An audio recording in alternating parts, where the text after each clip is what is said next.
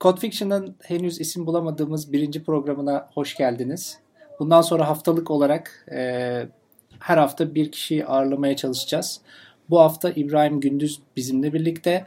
Aynı zamanda Fırat, Deniz, Barış ve Uğur'la beraber yine her zamanki tarzda. Bu hafta İbrahim.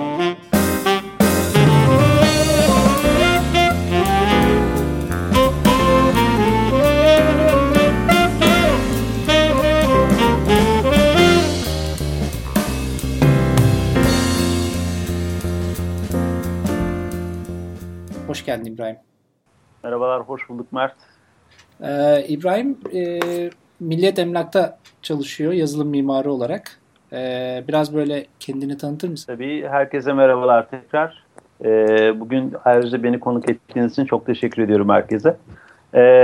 Bahsettiğim gibi Milliyet Emlak'ta yazılım mimarı olarak çalışıyorum. İşte yaklaşık herhalde 10-16 senedir sektördeyim. Ağırlıklı olarak PHP ve Python'la uğraştım. Ama şu son dönemde kurumsal dünyanın getirdiği şeyle şu anda .NET, Java tarafıyla ağırlıklı olarak ilgileniyoruz. Güzel. Yani her ne kadar yazmasam da şu anda böyle bir ekosistemin içerisindeyim. Peki abi ne yapıyorsun? Yazılım mimarı ne yapar? Günlük işlerin neler? Aslına bakarsan şu anda Milliyet Emlak küçük bir ekip. Burada biraz daha böyle DevOps tadında, yani daha çok bulunduğum görev. İşte yeni yazılan yazılımların environment'larının kurulması, ya da gereksinimlerin belirlenmesi vesaire gibi konularda görev alıyorum. Yani aynı zamanda teknik analiz yapıyorsun. Evet. Ekiplerle beraber çalışıyorsun. Tabii yazılım ekipleriyle ve product tarafıyla beraber çalışıyoruz. Bu tarafta yazılım tarafında özellikle nasıl bir cache servisi kullanılacak, nasıl dağıtılacak ya da search engine kullanacaksa bu nasıl shard edilecek, nasıl replika edilecek vesaire işler.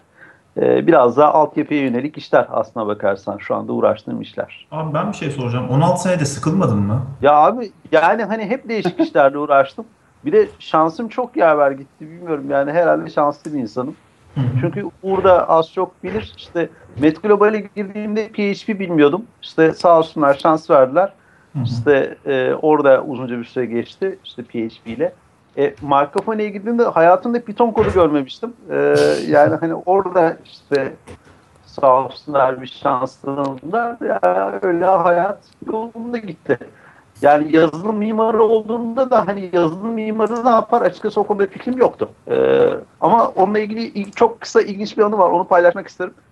Markafoni yazılım mimarı ilanı açtığında ben bu arada ilk defa Markafoni'de yazılım mimarı olmuştum. İlana başvurup kendimi refer ettim hikaye. Böyle bir tanıdığım var diye. Bunlar da sağ olsun kırmadılar beni. İbrahim seni nasıl bilirler falan arkadaşını diye böyle bir espri yalıp. İşe aldın ama sonuçta. Tabii işe alındım. Tamam, önemli olan o. Öyle yani. Abi su yolunu buluyor ya. Yani ya, tabii canım. Öğrenmek için aslında biraz zorunda kalmak gerekiyor. Kesinlikle katılıyorum abi. Kesinlikle. Belki yani de öğrenmenin en iyi yolu. Evet abi yani bir şeyin kitabını açıp da ya bu nasıl yapılıyor acaba diye okumak yerine kesinlikle yolunda öğrenmek en güzeli. Katılıyorum. Kesinlikle. Aslında ya en başta söylemeyi unuttum ben. Bu arada sponsorumuz da var artık. Armut.com bize destek veriyorlar. Nasıl bir destek? Bize... Evet. Armut.com'dan aslında iki kişi var. Fırat ve Deniz Armut.com'da çalışıyorlar. Deniz de aslında yazılım mimarlığı yapıyor. Ya da sistem mimarlığı mı? Deniz senin daha çok yaptın.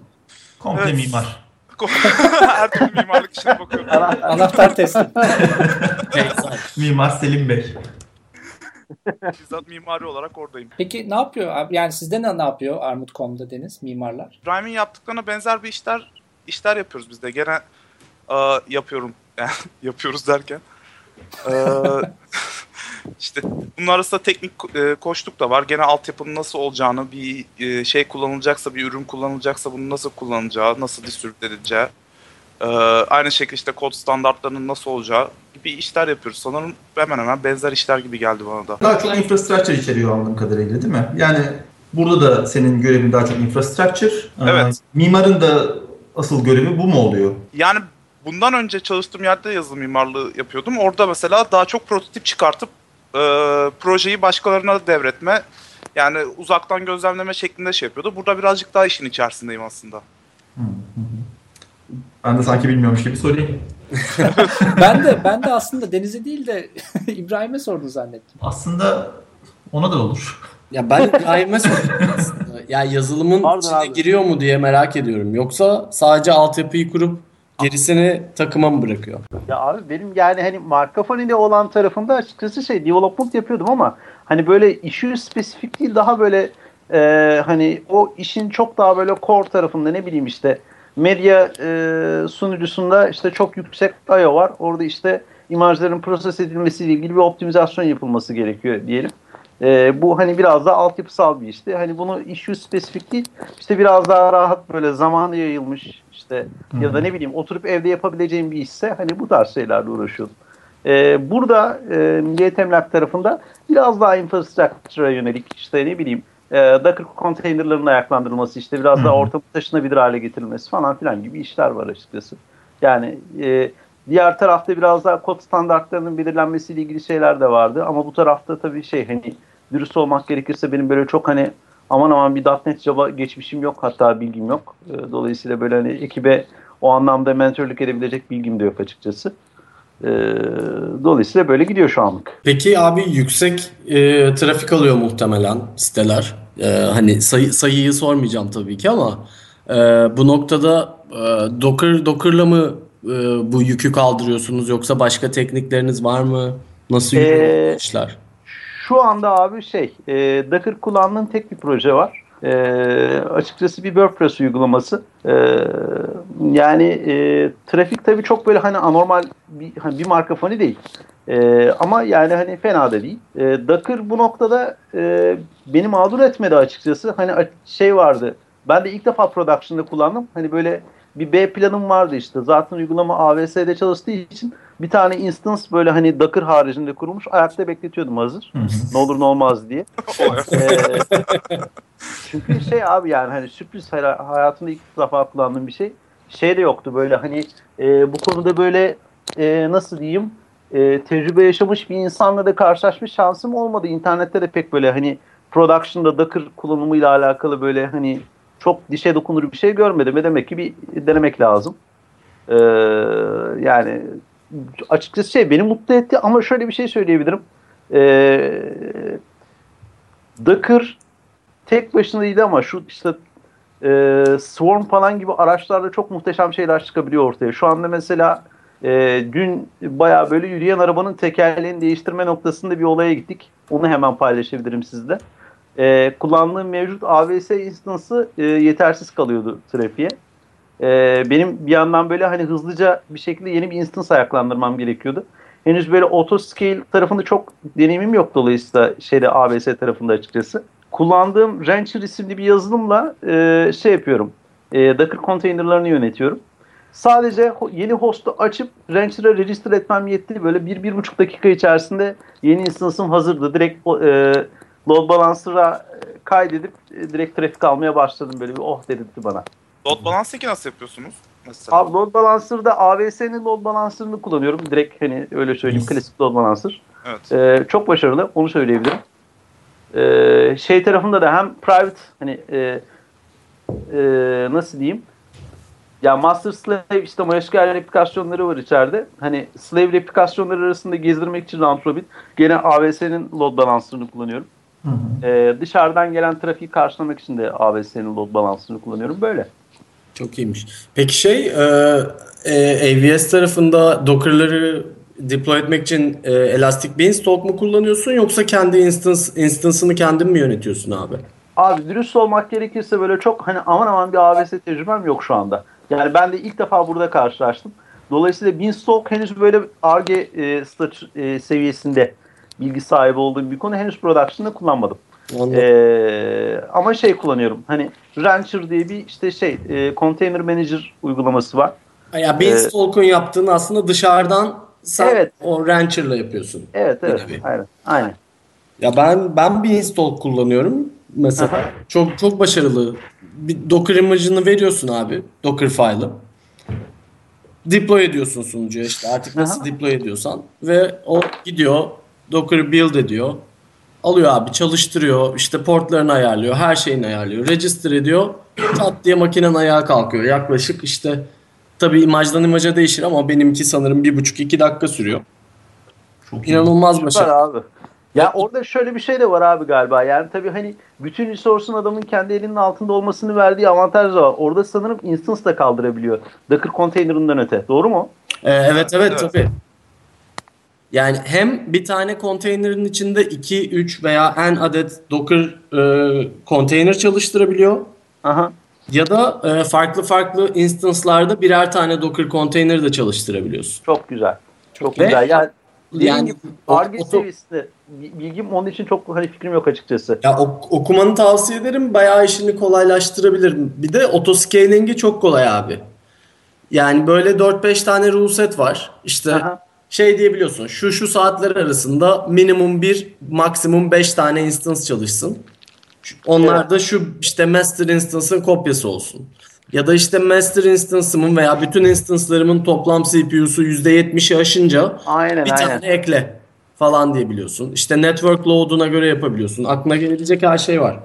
Çok başarılı abi. Ya zaten şey var abi. Yani hani bir işi kesinlikle kendi ekosistemi içerisinde çözmek lazım. Şu anda benimkisi biraz şey açıkçası böyle hani kervanı yolda düzmem gerektiği için açıkçası. Yani hani ben hani konteyner manage etmek için ne varmış diye baktım. Sağ olsun işte bir arkadaş içeriden fikir verdi. Böyle bir şey vardı. Oturduk onunla ayaklandırdık. Güzel çalışıyor ama tabii ben gene de AWS'de bu olayı bitirmekten yanayım açıkçası. Yok ama bence kullandığın tool da gene güzel. Mesela bu tür Uğur'un bahsettiği gibi özellikler bu senin kullandığın Rancher'da da var mı bu şekilde yönetebilmek için? Abi tabii benimki şey kaldırmıyor. Hani EC2 instance'ı kaldırmıyor. Ama şey hani ben instance oluşturup register ettiğim anda daha doğrusu Docker'la provision edip hani önce Docker olması gerekiyor tabii makinenin üzerinde. Rancher'ı register ettiğim anda şey diyor. Rancher'da environment'ları oluşturabiliyorsun. Atıyorum dergi diye bir uygulama var. Derginin environment'a da 4 tane sunucu var diyelim. Sen 5. sunucuyu o environment'ın altına register ettiğin anda diğer instance'ların üzerine ne varsa aynen gidip ona da kuruyor. Nasıl da güzelmiş. Muhteşem bir şey. Çok güzel abi. Çok iyiymiş. Gerçekten. Ya çünkü neden bunu soruyorum? Şimdi tam AWS falan var, Azure var, başka cloud platformlar falan da var da yani başkaları kendileri bu işi de yönetmek isteyebilir. Kendi mevcut olan makineleri de host edip bunları yönetmek isteyebilir. O açıdan bu tür şeyleri de anlatmak önemli. Abi bu noktada çok başarılı ama şöyle bir şey söyleyeyim tabii. Yani hani şeyden, cloud'dan biraz daha Docker tarafına gelelim isterseniz. Docker'la tanışmamış henüz arkadaşlar varsa kesinlikle incelesinler diyorum. Yani hani development environment'ın taşınabilirliği çok önemli. Öyle söyleyeyim. Herkesin başına gelen problemlerdir işte. Sallıyorum. Development environment'te bir tane işte Python 7 PHP extension paketi bir şey kurmuşsunuzdur. Production'da yoktur. İşte çok böyle yaygın duyduğumuz cümle. Abi bende çalışıyor bu kod. Evet sende çalışıyor ama yani o yok. Sen sistem yöneticisine gidip işte bilmem ne pip paketinin yükleneceğini söylemezsen ya da ne bileyim işte hani öyle bir otomatize sistem yoksa içeride o uygulama çalışmıyor abi. Dolayısıyla hani biraz daha soyut bir şeylerin deploy ediliyor olması lazım. Burada da containerization çok güzel bir çözüm. Ama burada asıl challenge Docker tarafındaki container'ı build etmek değil. Ben de bu işlerin içerisine girdikten sonra anladım. Hani çok sayıda container'ı yönetebilmek işte ne bileyim böyle Swarm falan gibi araçlarla böyle hani aynı anda 10 tane instance'ın üzerinde işte otomatik bir şeyleri çalıştırabiliyor olmak sanırım. Versiyonlama gibi şeyler de sıkıntılar da çıkıyordur bir süre sonra büyük ihtimalle. Ürün geliştikçe şey olarak onları nasıl indirip kaldıracağım? Tabii ki. Ya ne bileyim işte atıyorum app sunucularında Nginx konfigürasyonu değiştireceksin. Bir tanesini de değiştirdiğinde geri kalanı ne yapacaksın? Yani ben de şu anda böyle şey yapıyorum yani hani bir tanesini değiştiriyorum işte hemen yeni bir tag atıyorum ona.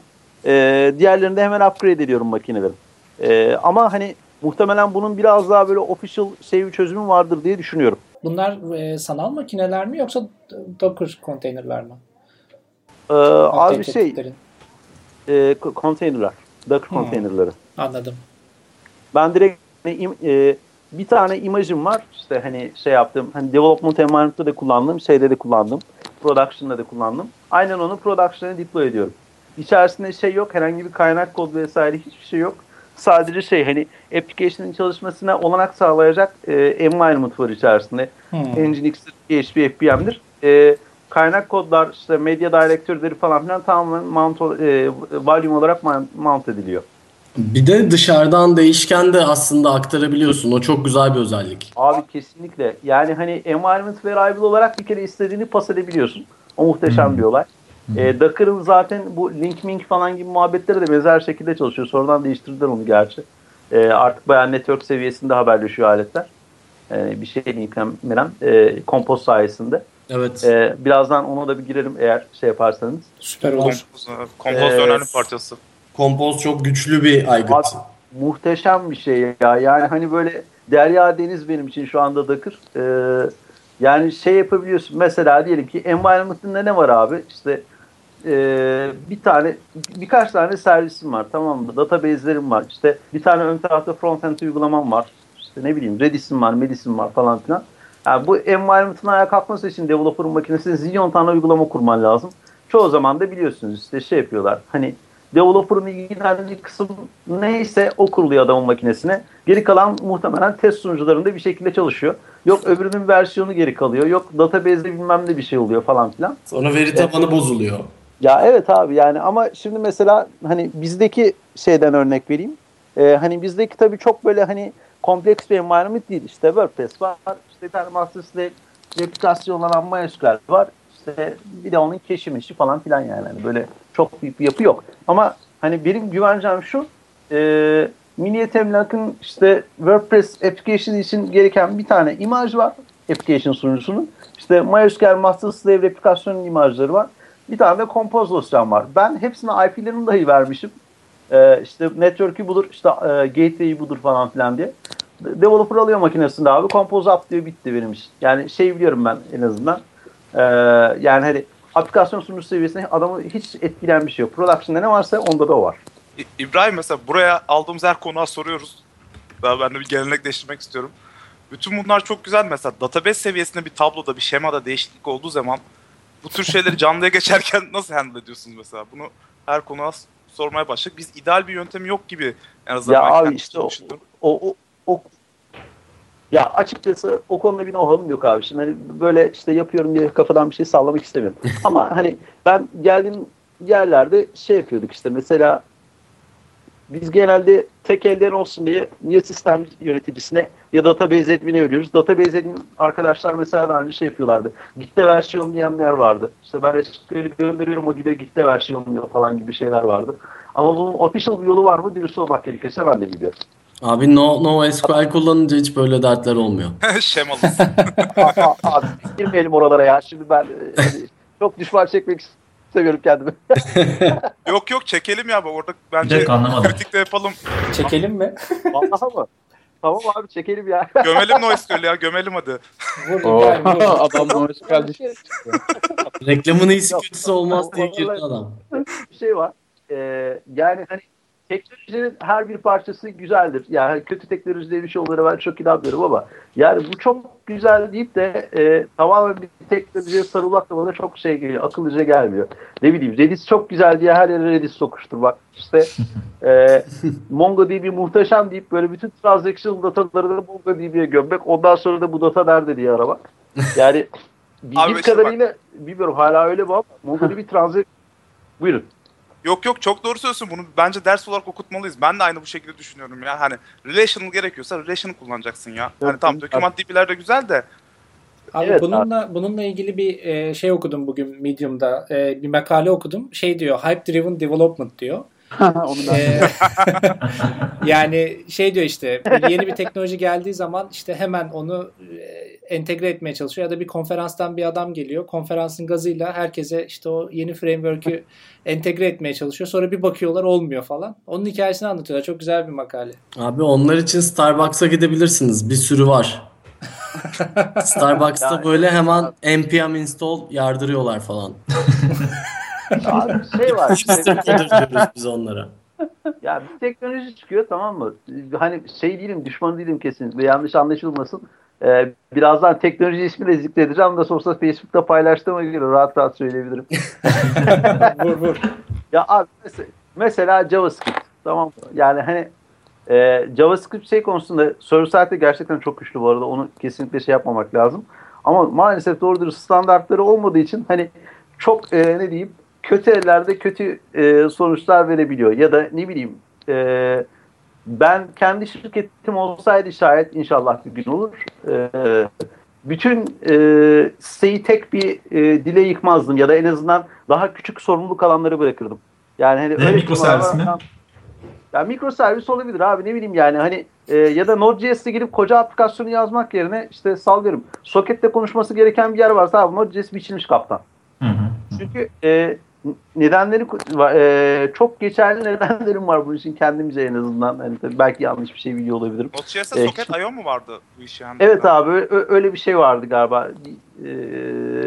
Bir Socket.IO'mda öyle bir framework vardı evet.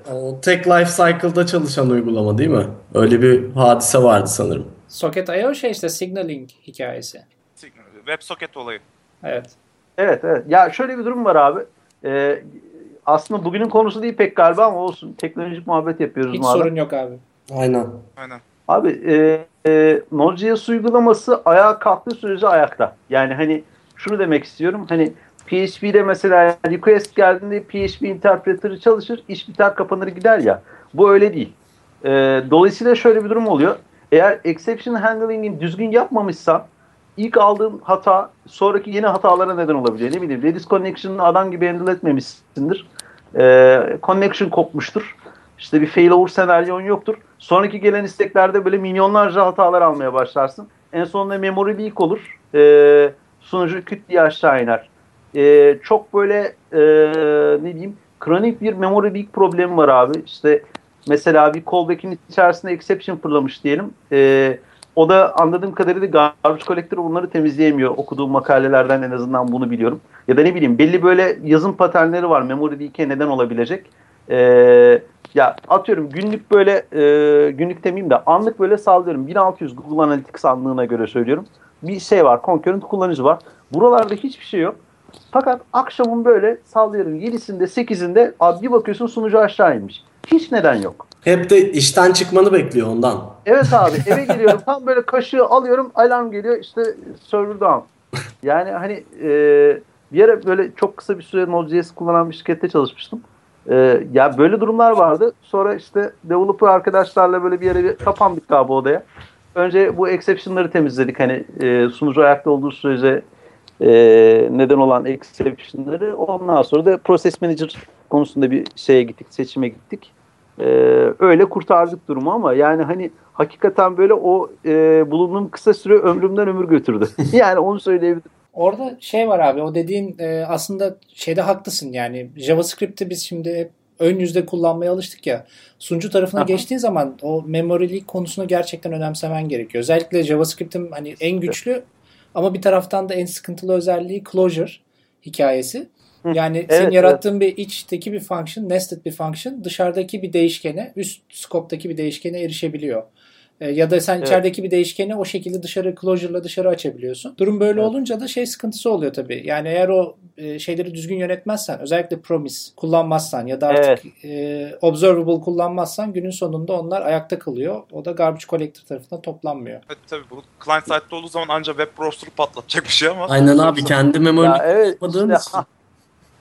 Umursamıyorsun. Aynen abi. Ya hani şimdi çok da böyle üstadı olmadığım bir konu olduğu için hani bilen arkadaşlar varsa lütfen kızmasınlar ya da mutlaka bir şekilde bana ulaşıp bana da bilgi versinler. Hani, cehaleti bir şey yapıp mazur görün.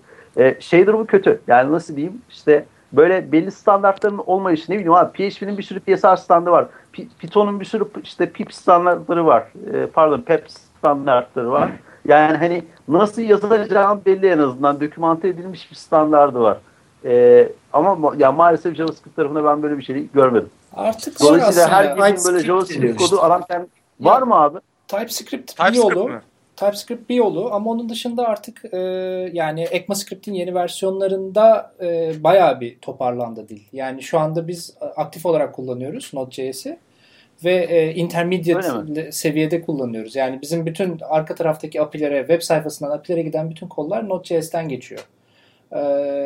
Öyle olunca şeyleri yani o ES6 ve işte gelecek işte yeni standartları kullanmaya başladığın zaman zaten ister istemez bir şey geliyor ve alıştığın object oriented dillere yakın kodlar yazabiliyorsun. Çünkü artık class geldi, işte birçok şeyler öyle geldi. Evet. Yani burada önemli konu galiba zaten başka bir platforma geçeceksen nasıl çalıştığını birazcık öğrenmen gerekiyor yani. Node.js nasıl çalışıyor, kesinlikle, nasıl interpretör. Bir de ihtiyaçlarını belirlemen gerekiyor. Şimdi siz MongoDB'yi gördünüz. Asıl bu abi. Evet. Asıl bu abi. Kesinlikle Uğur'a katılıyorum bu noktada. Abi şey durum var. Yani hakikaten side effectlerini bilmediğim bir teknolojiye bir sarılmamak lazım. İki şey yani hani şöyle bir durum da var abi. Yani ben o bulunduğum firmada uzunca bir süre developer aradım. Çünkü şeyde hani projeyi yazan arkadaş gitmişti. Ya Node.js developer bulamıyorum abi. Yani hani istiyorsa evet, dünyanın en iyisi olsun. İşte yani o yazılımın dilin pardon o programlama dilini kullanacak adam bulamadıktan sonra benim için bir şey ifade etmiyor. Ülkenin şartları. Yani dolayısıyla evet abi. Evet ya yani şimdi baktığımda şey diyorlar ya abi Ruby süpermiş. Evet güzel. Bak bakalım abi ver bugün ilanı kaç tane Ruby on Rails developer buluyorsun. Yani öyle bir sıkıntı var. Evet. Abi ya şeyde Markafoni'de de aynı durum vardı. Yani biz Python developer arıyorduk abi. Benim Markafoni'ye girişim de öyle oldu aslına bakarsan. Yani Python developer arıyorduk. Yani hani onlar da bana şey şansını verdiler. Yani ben işte girdiğimde hani yazar mısın? Yazarım dedim. Oturdum işte bir şeyler. Onların bir eğitim programı vardı. Orada öğrendik, yazdık. Çünkü niye? Şey yoktu ki abi. Python developer yoktu doğrudur. Yani hani benim sonrasında hani o iş görüşmelerine girdiğim dönemde de hakikaten aynı problemle karşılaştık. Bırak Python'u. Yani hani temel yazılım bilgisi konusunda çok kuvvetli insan bulmak çok kolay olmadı açıkçası. Topu çok yumuşattım. Başka bir şey söyleyecektim. Sen de açığa çıkartmasan evet, olmaz. Abi şeyi duydum bak kulaklarımda. Yani hani işte object oriented programlama ile ilgili sorular soruyorum. İşte hani görüşmeye gelen arkadaşlar zaten kulaklarımı çınlatacaklardır. Yani şey oluyor abi, interface ile ilgili bir şey sorunu ya bu gerçek dünyada kullanılıyor mu ki diye cümleler duyduğumda böyle tam elime sıkıyor yani hani. Evet abi yani çok karşılaşıyoruz biz de mülakatlarda bunlarda yani biz zaten aradığın platformda adını bulamıyorsun, bulsan da istediğin şeyi sana veremiyor yani burada kimseye yani gömmek gibi bir şeyimiz yok da hani ben her zaman şey diyorum yani bu bir zanaat, bu zanaata da bir saygın olması gerekiyor yani öğrenmen gerekiyor bir şey en azından interface'i öğren.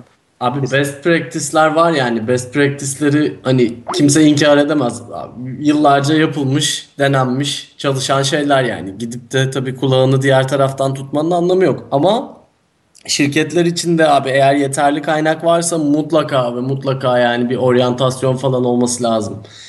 Yani o dili bilen bir insan olsa bile şirketin çalıştığı dili.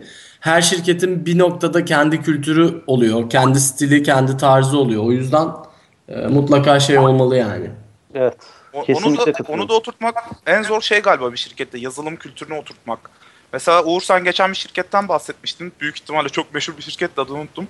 Hani Perl'le yazıyorlar ve adamlar yeter ki developer olsun gelsin de biz eğitelim.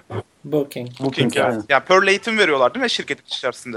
Tabii 1,5 ay falandı sanırım. Bir şey soracağım. Şu anda şey mi arıyorsunuz? Yazılımcı mı arıyorsunuz İbrahim? Öyle bir arayış var mı yoksa? Şu anda Java geliştiricisi arıyoruz. Eğer buradan duyan varsa sesi. onun için aslında diyecektim. Yani evet. Ne arıyorsunuz? Nasıl bir kişi olması lazım? Aslında oradan bir de mülakatlara geleceğim ama sen giriyorsun değil mi mülakatlara? Mülakatlara ben de işte bir Java geliştiricisi arkadaşımız giriyor. Tamam. Peki mesela şu anda ne arıyorsunuz? Yani nasıl bir yazılımcı arıyorsunuz? Ne gibi konularda yetkin olmasını bekliyorsunuz? Şu anda bizim Milliyet Emlak dışında bir işte site projeleri yazan bir ekibimiz var. İşte bu özel projeleri yazan çok açıklayamadığım. O tarafta backend yazacak işte mümkünse Spring, mümkünse değil hatta web servisi yazacağı için biraz böyle hani RESTful API geliştirebilecek, işte Spring MVC kullanabilen bir insan arayışımız var. Öyle bir durum yani işte hani. Süper. Mesela ne soruyorsunuz abi şeylerde? Yani genel olarak aslında herkese bunu sorayım. Yani bir görüşmede mesela backend yazacak bir adamdan neleri bekliyorsunuz gerçekten? Yani dil bağımsız olarak konuşabiliriz sanırım bunu. Ya da teknoloji bağımsız olarak. Tabii. Ya ben dediğim gibi hani şey böyle Java üstü daha bir adam olmadığım için genelde işte şey hani daha soyut şeyler soruyorum açıkçası. Diğer hani dil spesifik şeyleri işte programcı arkadaşlarım oralara giriyorlar.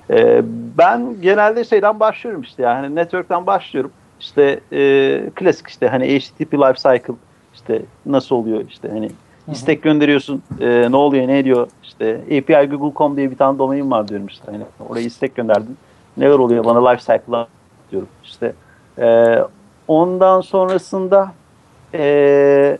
nesne yönelinin programlamayla ilgili sorular soruyoruz işte şey çizim yani bir kurgu veriyorum genelde işte bir API implementasyonu var diyorum işte. Genelde de örneğin hep kargo servisleri üzerine. İşte bir tane kargo servisi var dedim. İşte X bir firmayla anlaştık. Yarın Y firmasıyla anlaşacağız. İşte interface'inde şu işi yapan iki tane metot var diyorum. Önce isimlendirme soruyorum. İşte nasıl isimlendirme yaparsın diyorum. Çok değişik cevaplarım oluyor. İşte yani hani İngilizcesini bırak böyle Türkçe söyleyenler işte. Abi diyorum sipariş veren bir metot var. İşte ne bileyim ya da ne bileyim.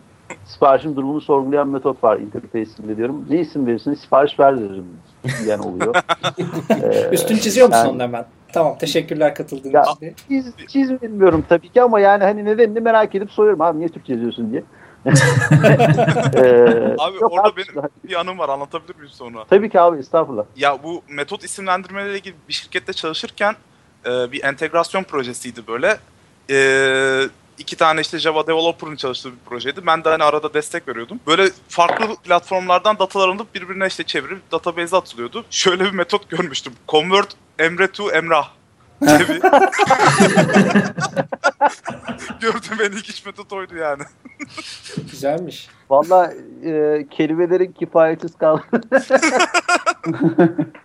Adam ne yapayım abi dedim. İkisinden de farklı data geliyor gibi bir şey demişti. Bir tane casting class'ı falan yapsaymış ya işte evi. Değil mi? Time Converter. Ya. Şeyi yapmıştı adam birisi de bir projede. Yani iki kişi çalışmış büyük ihtimalle. Aynı işleri yapmaya çalışmışlar. İşte birisi class'ın sonuna alt çizgi çekip kendi adını koymuş. Diğeri de öteki kendi adını koymuş. O şekilde gitmiş DFS'e.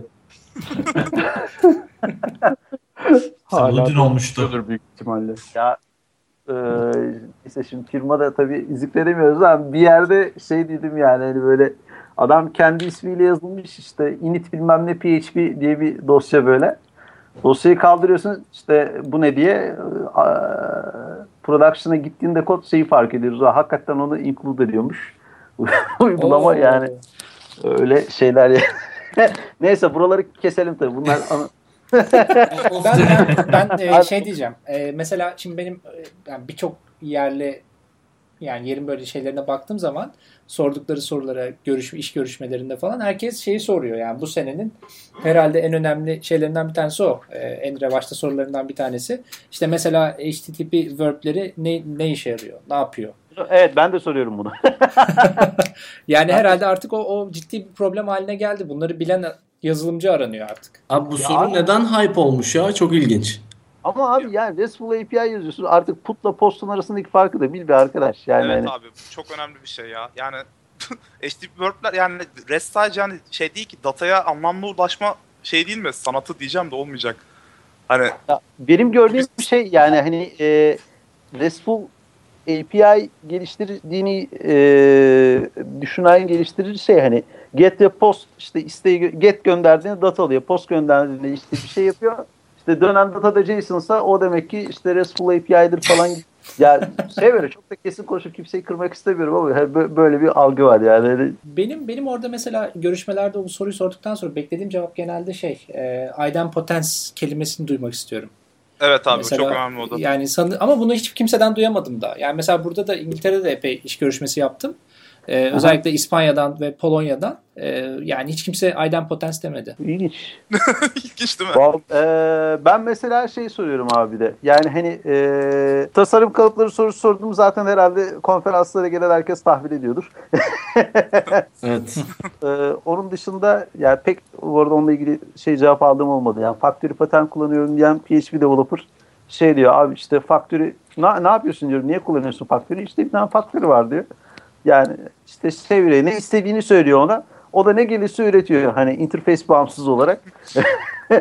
Öyle şeyler var. İşte. Bayağı fabrika gibi davranmış yani. Abi, fabrika ya işte type diye bir tane şey alıyor. Parametre alıyor. Ne isterse onu üretiyor. Böyle enteresan şey yapmış. Ya neyse işte solid soruyoruz. Onun dışında şey soruyoruz abi, bak o çok ilginç sonuçlar çıkabiliyor ondan. Ya bu nesne yönelimli programlama ya da teknoloji eksenindeki sorular bir şekilde cevaplanıyor zaten öyle veya böyle. Ama gerçek hayat örneği adamın karşısına çıktığı zaman hakikaten çok böyle takılıp kalan adamla karşılaştık. Mesela şeyi söylüyorum abi, derim bir tane sign up formu var, tamam mı? Adamın sadece e-mailini ve işte bir tane parola istiyorum adamdan. Yani hani bana hani login olurken kullanabileceği bir tane parola belirlesin kendine. Bir de şey var, işte newsletter'e üye olmak istiyorum diye bir tane checkbox var. Hı hı. Adamı eğer önce şey diyorum, database'de yok mu var mı ona bak, yoksa insert et. Eğer adam şeyi checklemişse, şu hani newsletter'e register olmak istiyorum, orada da işte adamı newsletter'a da kaydet ayrıca, ayrı tablolarda. Bu iki işlem sonrasında adama iki tane e-mail gönderiyorum. Ama işte sallıyorum, senin adın ne mesela? Uğur diyelim, geliştiricinin adı. Uğur diyorum, ben yanına geldim işte abi burada bir yavaşlık var, şuna bakalım dediğimde nerelere bakarsın diyorum. Database seviyesinden en üst kadar hani uygulamanın sonuna kadar nerelere bakarsın. Abi bir kere şeyi bilen çıkmadı, çok net söyleyeyim. Bilmiyorum bu database tarafından niye bu kadar soyutlandı, index sorusuna cevap veren çıkmadı. Ki yani abi, en basiti herhalde. Ya en basiti aslında da ya işte yok sırasını değiştiririm diyen var. Ya işte önce bilmem neye bakıyor. Abi zaten Happy Top'u iki tane select, iki tane insert atıyor. Yani onu önce sorsan da olacak, sonra sorsan da olacak. Elimde sonunda yapacak bunu. Biraz tabii görüşme heyecanı da var. Artık diyorum hani uygulamayla ilgili, database ile ilgili yapacağın hiçbir şey kalmadı. Bizim e-mail provider'da birazcık şey sağ olsun yavaş respons veriyor. Bu noktada ne yaparsın diyorum. Duymak istediğim şey de şu işte. Abi kuyruğa atarım. Yani bir kuyruk kullanırım. Kuyruk kullanmadıysa da hani eskiden işte en azından biz yaşlarda olan adamların hani bildiği çözüm database'e yazarım. İşte database'de de flaglerim olur. Şunu gönderdim diye. Hani cronla muron falan filan böyle. Eskiden yaptığımız en amelasyon çözüm. Bunu da yani hani nadiren bunu duyduğum oluyor bir tek. Yani şey abi maalesef iyi geliştiriciye ulaşmak zor oluyor ya. Evet. Ben şeyi burada aslında tartışmaya açmak istiyordum. Hani mülakatlardan falan girdik konuya. Benzer şeyleri soruyoruz İbrahim'le biz de şey olarak hani bu işte OOP'tan, Solid'den falan girip çıkıyoruz. Genelde verilen cevaplar da şey oluyor ama şimdi yazılan adayın verdiği kod örneği de önemli olduğu için biz böyle bir şey, ufak bir şey kod örneği istiyoruz adamdan. Bir senaryo veriyoruz ve bunun karşılığında bir cevap şey istiyoruz. Kod yazıp göndermesini istiyoruz. Ama bunun acaba hani nerede, ne aşamada yapılmasına gerekli daha karar veremedik. Acaba hani diyoruz şirkette böyle adamın bir 3-4 saat versek bunu herkes kabul eder mi bilmiyorum. Hani senaryoyu versek, al her şey açık, yap bunu desek mesela ne olur? Veya bunu maille mi göndermek daha doğru? Siz ne düşünüyorsunuz bu konuda? Veya böyle bir şey doğru mu? Ben gelebilir miyim? Tabii ki. Ya abi bunu galiba iş yerinde yapmak çok hani verimli bir yol olmuyor sanırım. Zaten görüşmenin heyecanı var, tamam mı? Yani hani çok böyle iyi akademik eğitime sahip insanların hani recursive'in dahi yazamadığı durumlarla karşılaştım. En azından belki hani şey demek lazım yani hani böyle böyle bir kurgu var. Bununla ilgili bir şey yazıp bize hani bir git reposu açar mısın demekte belki fayda var. İş yerinde pek olmuyor anladığım kadarıyla, bir heyecan var çünkü. Abi biz mesela şey yapıyoruz yani İsveç içinde yapsak bile görüşmeyi yüz yüze yapsak bile adama sonradan e-mail atıp işte soruları veya işte practice'leri her neyse adamın şey yapmasını bekliyoruz işte görevleri var şunu bunu ve en sonunda da mesela test yazmasını istiyoruz yaptığı şeyler için. Güzelmiş. Ve ondan sonra işte bize e-mail atar artık, Git'ten yollar, mektupla yollar kafasına göre. Ama ve şeye güveniyoruz ama mesela şunu diyoruz işte maksimum 3 saat harca. Evet bizde de aynı. Orada da şey karşılıklı güven ilişkisi yani. O zaman bu önemli bir pratik yani. Herkes alacağı insanın önce nasıl kod yazdığını görmek istiyor yani. Tabii ya yani. Aslında burada şey yapmak lazım belki abi. Buradan da hani en azından yeni geliştirici arkadaşlara belki naçizane öneri olarak söyleyebileceğim şey var.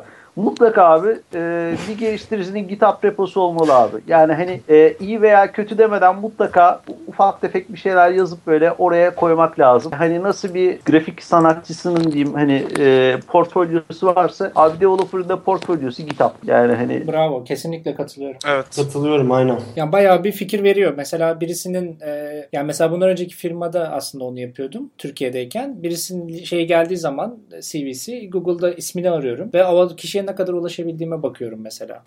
Yani o da bir gösterge ve GitHub çıkarsa ilk etapta hakikaten çok hoşuma gidiyor. Yani ben de Git'te katıldığı işte contribute ettiği projelere bakıyorum mesela. Abi bloğa bakan var mı ya? Kesinlikle. Bloğa bakıyorum ben. Ben de bakıyorum. Aa, iyi. Hani iş başvurusu falan yaparsam da. Yalnız buradan sonra bayağı size şey olacak. Soruları yayınlandı Milliyet Emlak. Evet ya. Bayağı başvuru olacak yani. Artık böyle kağıttan bakıp gelen falan olur abi. Evet evet. Code Fiction dinleyerek Milliyet Emlak'taki iş görüşmelerine hazırlanabilirsiniz diye o zaman. Çok çok pis viral oldu. Ya da İbrahim hiç bunları sormuyormuş. Tam şey Kül Yutmaz Hoca misali. Fake atan hoca. Aynen abi. Güzel. Herhalde bir 40 dakika oldu ya, değil mi? İsterseniz burada bitirelim bunu. Ne dersiniz? Yani başka söyleyecek bir şey olan varsa. Vallahi aklıma gelen yok yani, hani ne diyeyim. İbrahim çok keyifli bir sohbet oldu zaten. Bence ya. Süper oldu. Kesinlikle ya. Vallahi ben de çok, ben de çok mutlu oldum. Mutlaka tekrarlayalım abi. Daha JavaScript konusunda söyleyeceğim çok şey var. Buradan da bütün düşmanları üzerime çekiyorum. Bu programdan o SQL'ü gömelim. Buradan yeni program çıkar. Tabii güzel olur hem de. Bu cümleden yeni program çıkar. Yok evet. Kesinlikle şaka bunların hepsi.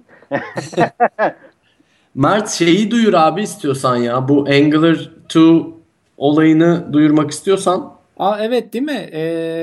Ben katılacağım şahsen. Evet, yani şöyle bir şey yapacağız arkadaşlar. Tüm dinleyiciler. Yakın bir zamanda eğer organize olabilirsek internet üzerinden Angular 2 bootcamp yapacağız. Yaklaşık 1-1,5 saat falan sürecek. İşte en az 10 kişi bekliyoruz. 10 kişiden fazlasını, hani gerçi bu işi daha nasıl host edeceğiz, nasıl yayınlayacağız bilmiyorum ama herhalde live coding falan gibi bir web sitesi üzerinden yapacağız. Daha onu araştırmaya çalışıyoruz. Önerisi olan varsa kesinlikle bize ulaşsın Twitter üzerinden. Evet, Gitter'dan da yazabilirler, Twitter'dan da yazabilirler. Gitter'dan ya da Twitter'dan.